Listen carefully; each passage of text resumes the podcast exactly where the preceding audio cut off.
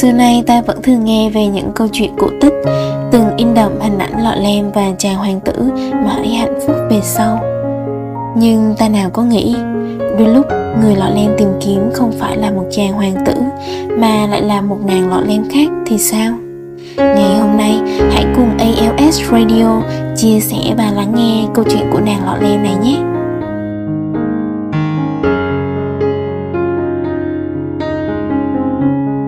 Gửi ALS Radio và các thính giả đang nghe đài. Em là một người thuộc cộng đồng LGBT. Trong khi nhìn thấy rất nhiều người có thể mạnh dạn sống thật với tình cảm của mình, thì em lại mang cho mình nỗi khổ tâm riêng. Chuyện tình cảm của người LGBT nó đa dạng lắm, mỗi người một câu chuyện, nhưng với em thì cảm giác luôn phải che giấu, vừa muốn mọi người biết mà vừa không muốn ai biết, ngoại trừ những người mà em tin tưởng ra làm em không thể sống thật với chính mình, cũng như không thể thoải mái nói chuyện với người lạ hoặc bạn bè không thân. Trong tình cảm thì em chỉ có thể thể hiện khi có hai người. Em cơ bản là không dám nhìn đến tương lai, mà chỉ sống cho hiện tại. Kiểu ngày nào còn bên nhau thì hay ngày đó.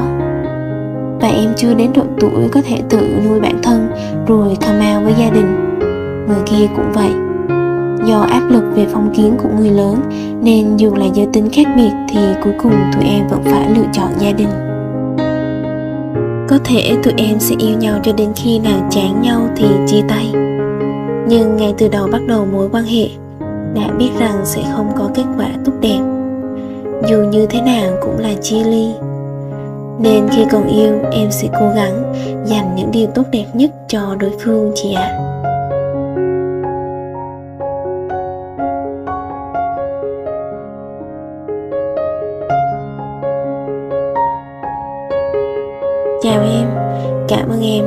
Tưởng và gửi gắm những tâm tư của mình đến ALS Radio. Em à, có một câu nói mà chị rất thích rằng Tình yêu không có giới hạn, chỉ có con người giới hạn nó mà thôi. Điều đầu tiên chị muốn em nghĩ đến đó chính là phá vỡ giới hạn đang tồn tại trong em. Em có biết vì sao những người LGBT khác có thể mạnh dạn sống đúng với màu sắc của họ không? đơn giản là vì họ không che giấu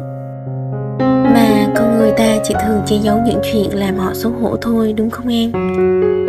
Chuyện em là người đồng tính thì có gì đáng xấu hổ đâu. Em bảo rằng giới tính của em khác biệt. Đúng, chị đồng ý với em. Nhưng là theo hướng tích cực, không phải là tiêu cực. Em cứ thử nghĩ mà xem, nam và nữ có khác biệt với nhau không? Có quá hay chứ. Vậy thì cớ gì mà người đồng tính phải tương đồng? Cũng giống như việc chị yêu một chàng trai, em yêu một cô gái. Chúng ta không có lý do gì phải giống nhau cả. Tình yêu là một thứ vô cùng kỳ diệu, là một thứ tình cảm rất đẹp, và nó quá đẹp để che giấu em à.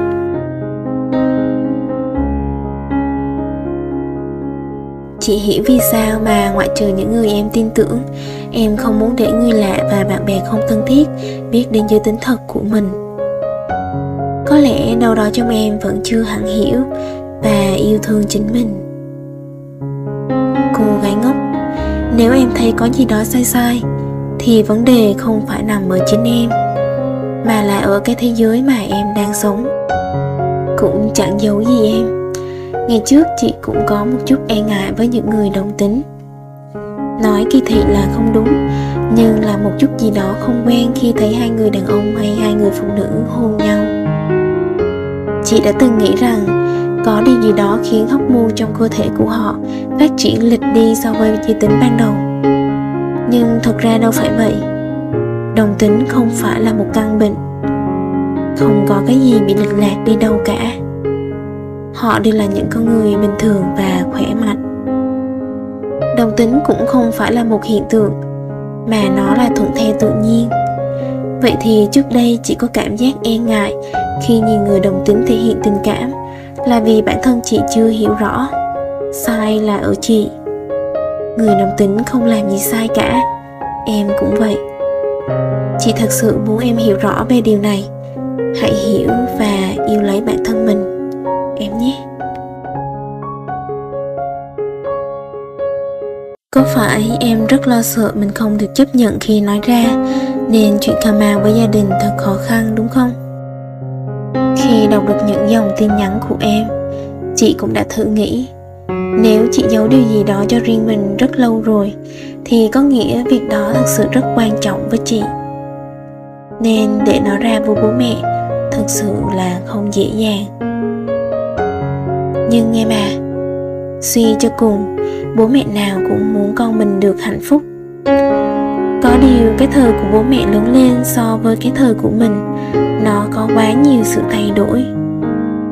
Cái mà em gọi là phong kiến của người lớn ấy, chính là khoảng cách thế hệ. Chị nghĩ em nên bắt đầu bày tỏ với anh chị em của mình trước, vì khoảng cách đó sẽ không quá lớn họ có thể thấu hiểu cho em. Rồi dần dần, em hãy mạnh dạn đưa ra những câu hỏi về vấn đề giới tính với bố mẹ. Hãy ngẫu nhiên kể cho họ nghe những câu chuyện tình yêu của những cặp đôi đồng tính khác.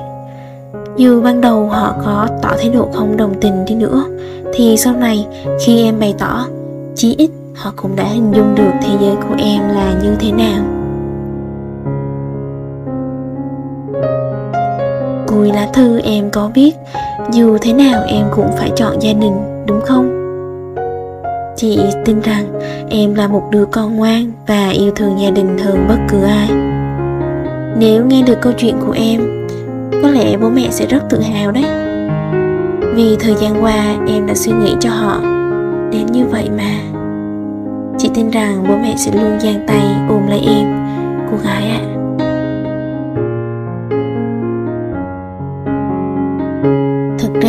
Cũng có quyền được lựa chọn hạnh phúc cho chính mình. Em cũng không ngoại lệ.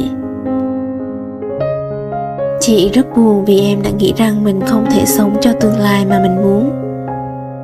Trái tim em đang đập, để vận hành thế giới của em. Không phải là để vận hành thế giới của người khác.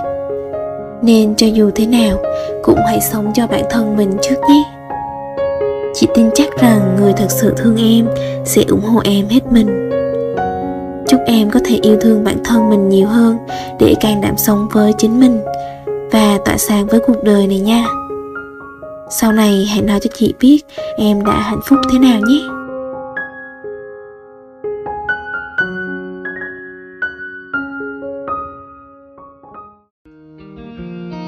Vâng, tập radio tuần này đã khép lại như thế.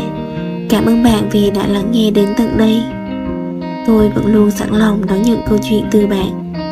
Hy vọng có thể ủi an bạn đôi chút. Nhớ bấm nút đỏ và nút chuông để gặp tôi ở số radio tiếp theo nhé. Chào tạm biệt và hẹn gặp lại.